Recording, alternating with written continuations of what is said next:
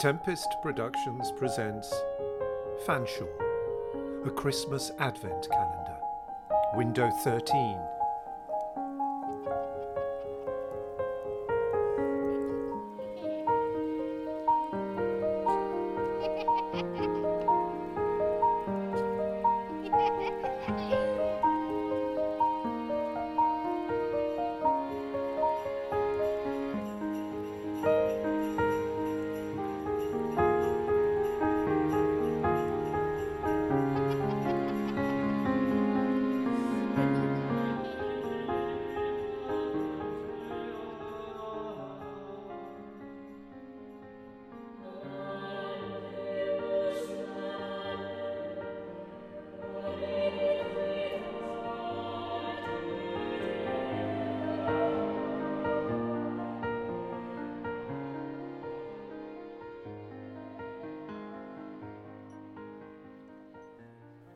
I've got it.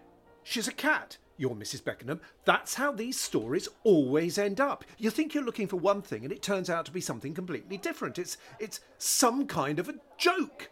Mrs. Beckenham? A cat? No, no, you've got that totally wrong. Oh, But I'm glad you're giving it some thought. how could I not?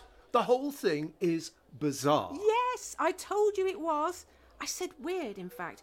I warned you. And that bellboy is a bit full on. Harry?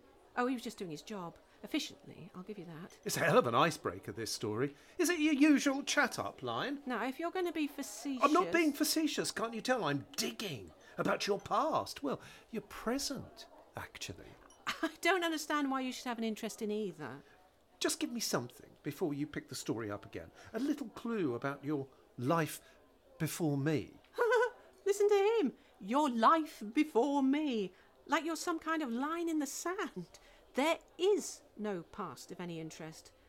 I don't know my birth parents. I was adopted by a very nice lady when I was a baby. I grew up on a farm in the middle of nowhere. Spent a lot of time by myself. That enough for you? Hmm. Sounds rather lovely.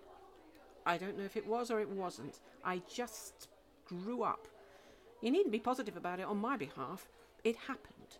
I can't change it. If it sounds lovely to you, then that's your business. I had my music.